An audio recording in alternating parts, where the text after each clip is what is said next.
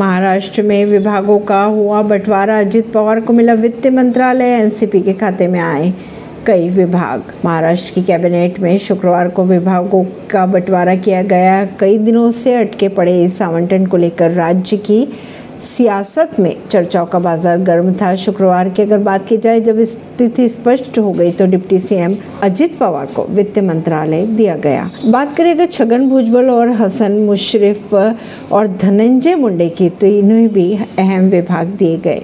Maharashtra cabinet में कई दिनों से अटका पड़ा विभागों का बंटवारा। शुक्रवार को किया गया है डिप्टी सीएम बने एनसीपी नेता अजित पवार को वित्त जैसी बड़ी जिम्मेदारियाँ दी गई। इसके साथ ही उनके हिस्से योजना विभाग भी आया। वहीं इसके साथ शरद पवार का साथ छोड़कर आए एनसीपी नेता छगन भुजबल और धनंजय मुंडे के साथ हसन मुशरफ को भी अहम विभाग दिए गए। ऐसी ही खबरों को जानने के लिए जुड़े रहिए जनता सरिश्ता पॉडकास्ट से। परवीन दिल्ली से।